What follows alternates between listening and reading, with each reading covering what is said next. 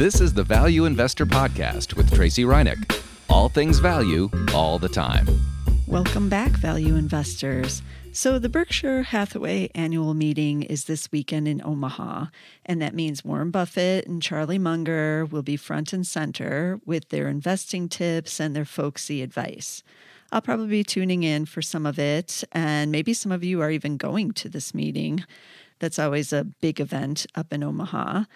But mostly it's the same stuff we hear year after year that um, because value investing doesn't really change. You buy cheap, you buy well run companies, and then you hold them, right?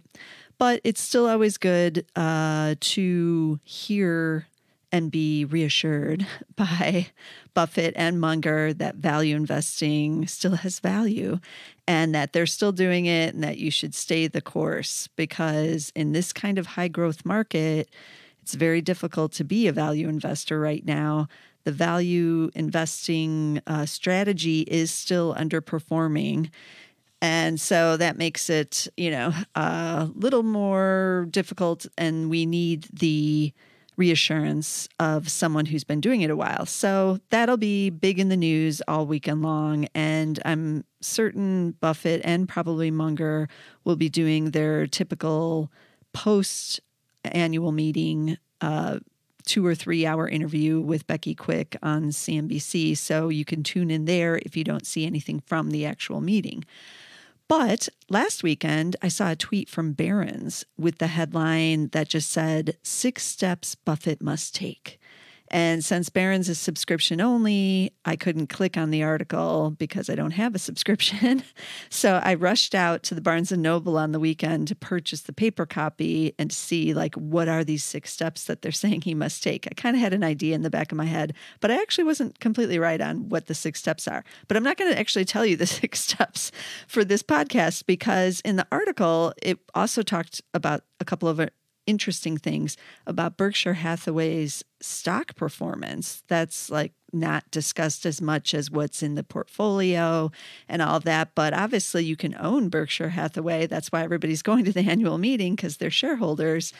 And in the article, it states that Berkshire stock, which I think the B shares BRKB is the the cheapest ones um, it's like period B and some some of the stock trackers, but that's the the cheaper, not the one that's like you know a hundred thousand dollars or whatever it's at now. I haven't looked lately, but it says that that stock has lagged the S and P 500 over the past five years, which wouldn't be surprising because of what's in it and those kind of like value oriented. Um, this is like that's basically what his investing philosophy is in the big parts of the portfolio. So that has lagged. So he's lagged the S&P 500 over the past 5 years, but he's also lagged 10 and 15 years now. So if you've been a shareholder in the BRKB, you haven't been killing it like some of the other investments have. You're actually underperforming the S&P 500.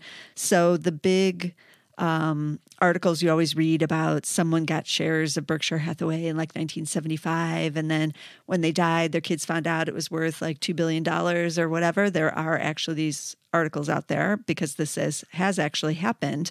Like the, the people like lived on Buffett's block up there in Omaha and like knew him and bought some shares, that kind of story. Well, there haven't really been any stories about, oh, I bought BRKB. I forget when that when that actually came into existence. It was right around 2000 or 2001, somewhere in there, I think. You know, I bought that then and I got rich off of that, or I, you know, got this great return because there hasn't been. I actually owned Berkshire Hathaway stock, the BRKB, years ago because I was like, oh, I can buy Buffett now when they did roll out the cheaper version of the stock. And I held it for a number of years, but it was going nowhere. And so I sold a while ago. Um, and I'm not afraid to say that, that even though I like Buffett's philosophy, that doesn't mean I necessarily like the company that he's running. So, um, the Barron's article is very interesting, talking about this underperformance. So, the article focused on the shareholders who might be kind of angry at this year's annual meeting about like what's going on. But one of the issues is Berkshire has a huge cash stockpile now. It was recently valued at 110 billion and sitting with that on the books, you know, getting a little bit of interest or whatever on it isn't actually helping the returns of the Berkshire stock either. So you have that issue. And um, as I've said many times, Berkshire is just simply too big. It can only buy other big companies. And with the large caps on a three year tear, or maybe even longer now, it's three or four years now, that makes everything really expensive for Buffett to buy. So he's managed um, to find some value investing. Even just this week, it was announced that he was putting 10 billion into Occidental Petroleum, which is the ticker OXY. Their attempt to acquire Anadarko, they're in a bidding war. Anadarko's APC with Chevron, who also put a bid in for Anadarko and he's putting 10 billion into it. He's getting a great um, preferred dividend yield off of that. And so this is kind of his usual kind of deal when he's just putting a little bit of little bit, 10 billion, just a little into the, into a deal. Um, but Occidental's market cap is 43 billion right now. Anadarko's pretty big too. He could have bought both of them outright, right? He could have. He has 110 billion. I, I, the market cap is not bigger than 110 billion for this deal but instead he's just putting you know this small little sliver in there. Keeping his other firepower for other deals is probably why he's only doing the little bit. But this is the problem that a lot of value investors are having right now. Where is the value? Even in my own value investor portfolio here at Zacks it's kind of hard to find good quality names that are true values but I can dig down deeper and take a deeper dive than even what Buffett can do because he is mainly limited to those big caps. And so that's kind of a small universe, especially for cheap ones, or even if he's going to buy one outright, he doesn't want to overpay for an asset. And right now, that's maybe why he's still on the cash. We'll find out this weekend, but he doesn't see that there's, you know, any real deals there on the big, huge acquisitions. So I thought I'd take a look at three tips that I feel you can follow for building a Buffett beating portfolio to have a better return than what he's getting over there on his and even what Berkshire Hathaway stock is doing.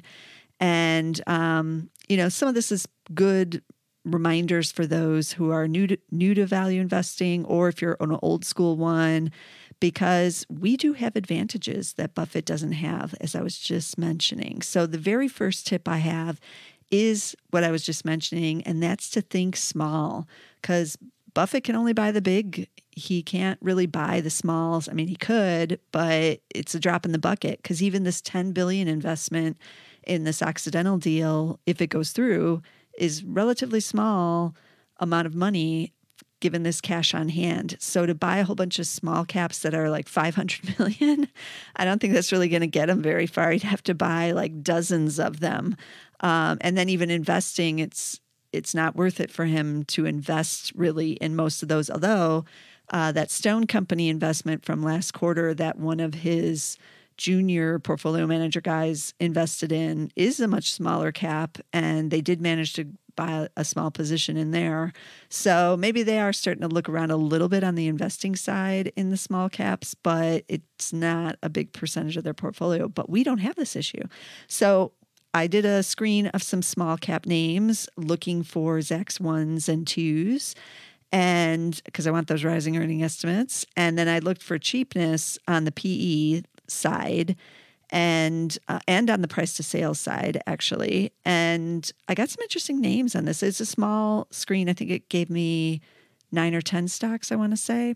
Um, but one of the names is avid technology ticker avid and their tagline just says the platform that powers media and entertainment. So they're a platform for storing distributing and monetizing film television and music and they haven't reported earnings yet. So, FYI, warning, no earnings report yet. May 6th is when they're reporting. They have a market cap of 319 million, so this is a small cap. I, I wasn't kidding when I said think small. They have a P of 11.3 right now and a price to sales ratio of 0.8. So both of those are real good values. They are Zacks number one right now, even before the earnings. So that's kind of interesting. 2019 EPS growth is expected to be 148%. They only made 27 cents in 2018 expected to make 67 cents in 2019. And then in 2020, another good year of 93 cents. That's up another 38%. I took a look at the revenue growth, though, that's up only just 3%. It's expected to be in 2019 and 2020. So I'm not sure why the big earnings growth, except maybe they're cutting costs somewhere. I don't know, but maybe I'll have to tune in on this next earnings report to find out. But this is kind of an interesting platform, if you go to the website, you instantly know, oh, yeah, this is what they do. Because if you are editing a film or a TV show or any of that, this is the software and everything up on your up on your desktop that allows you to do that. So this is kind of an interesting area right now, especially with the advances in the streaming, all these big names getting into that entertainment is uh, kind of booming right now. So that's one of the small side values, still a value that you might want to consider. And then even just continuing down the technology road, think technology because other than Apple and before that IBM, Buffett hasn't really big a bit, been a big investor in tech. I mean, he famously avoided all of it in the late 1990s. He wasn't out there buying Cisco or anything or Intel in the 1990s. And he said if he can't explain it to like a class of like school kids, then, and in only like a few seconds, then, you know, he's not that interested. But technology has a lot of opportunity. And as we've seen, a lot of the growth names are on the tech side, but there are a number of values also on the technology side, like Avid that I just talked about. The one um, for the second tip is Synnex. SNX is the ticker. I think I've talked about them before on the podcast, but it's been a while. So this is on the boring side, though. they do the services, I like to say. So they do distribution, logistics, integration. They so if you're a company and you need like a whole new you know, tech build out, basically, you call someone like Synnex and they come in, they see what all your needs are, they get everything set up because you're not going to do that, right? No, you're not going to just call like Dell or someone like that. You're going to call these types of guys that sell the big systems from all the big manufacturers. They come in, they handle everything. And with the economy, you know, doing well worldwide, these kinds of companies are also doing well. So they have a PE of just nine right now. So still cheap. It's been cheap for a while because, again, it's kind of on the boring side of the tech area. But boring is good for us, right? We love boring because uh, that's where the value is found. They have a price to book of 1.6, their price to sales is just 0.3. They have a market cap of 5.6 billion, so this is not the small cap. This is more more the mid cap. They also pay a dividend yielding 1.5%. I didn't look it up. No, this one has reported already. I was like thinking, have they reported yet? I think they report really early in the earnings season. So they've already gone a couple weeks ago, I, I believe. Don't quote me on this though, but I'm pretty sure because I didn't write down like what their earnings is. So they've already done it. Um, but yeah, Synnex is uh, one of those interesting kind of forgotten names, but I'm liking it here. And then a third stock is, and a third tip is really to look um, kind it's kind of tech related, but look into new media because a lot is going on in that category as well.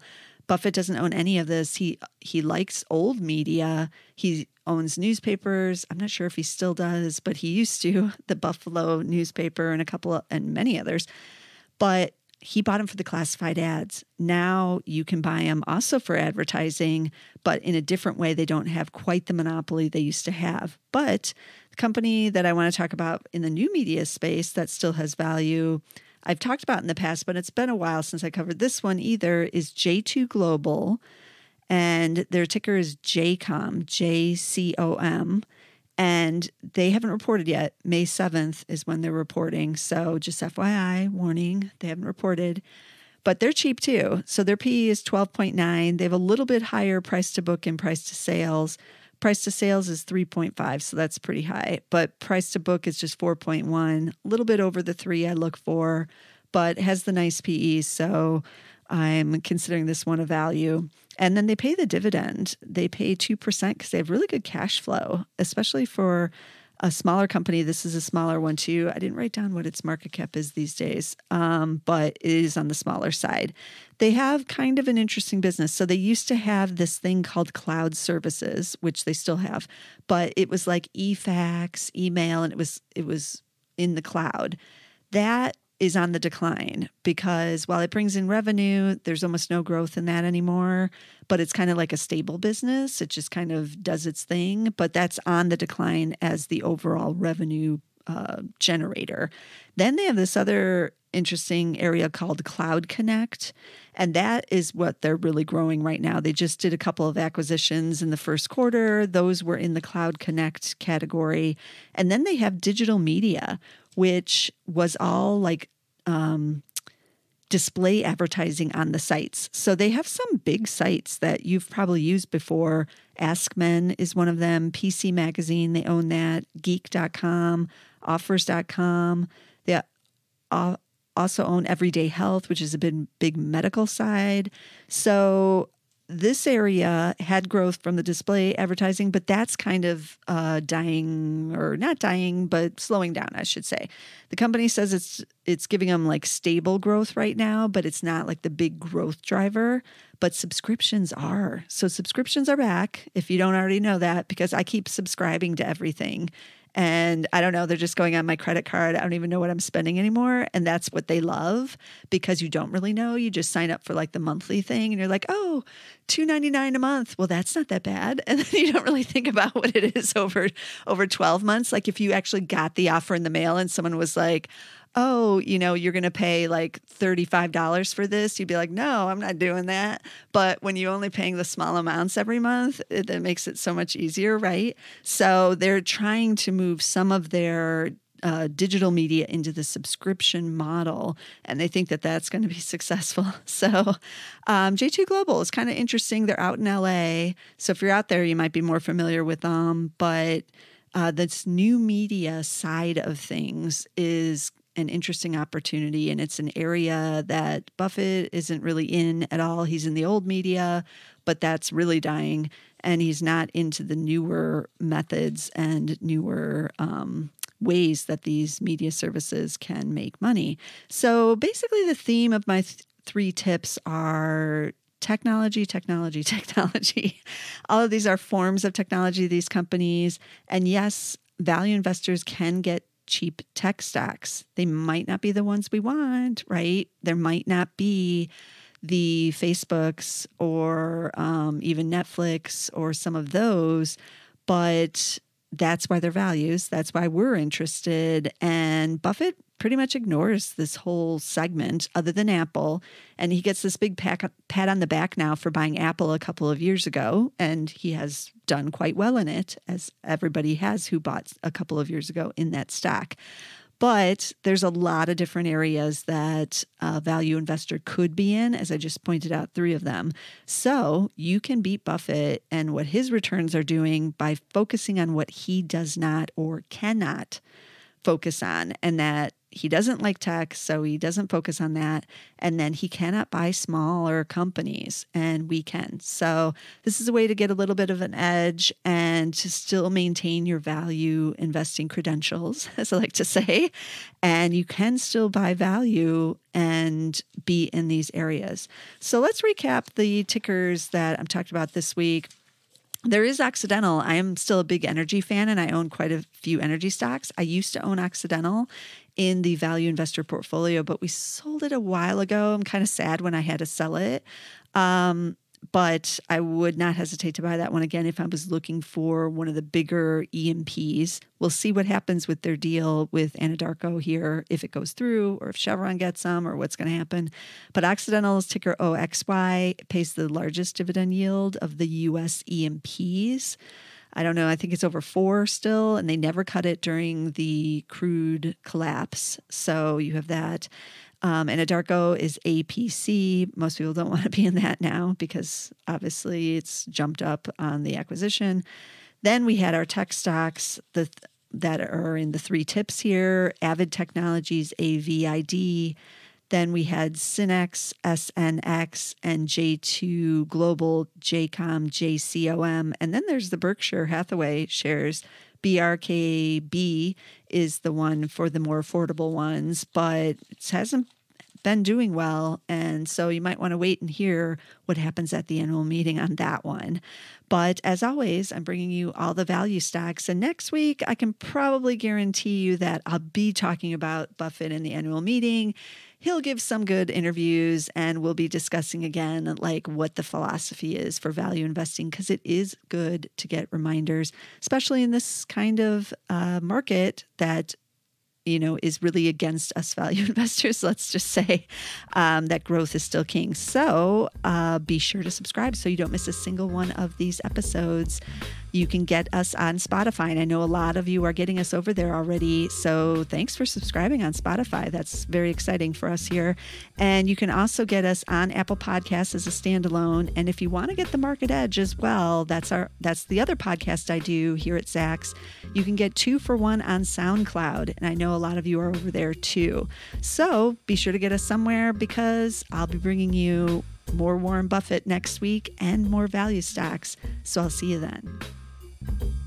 This material is being provided for informational purposes only, and nothing herein constitutes investment, legal, accounting, or tax advice, or a recommendation to buy, sell, or hold a security. Do not act or rely upon the information and advice given in this podcast without seeking the services of competent and professional legal, tax, or accounting counsel. Publication and distribution of this podcast is not intended to create, and the information contained herein does not constitute an attorney client relationship. No recommendation or advice is being given as to whether any investment or strategy is suitable for a particular investor. It should not be assumed that any investments in securities, companies, sectors, or markets identified and described were or will be profitable. All information is current as of the date herein and is subject to change without notice. Any views or opinions expressed may not reflect those of Zacks Investment Research as a whole.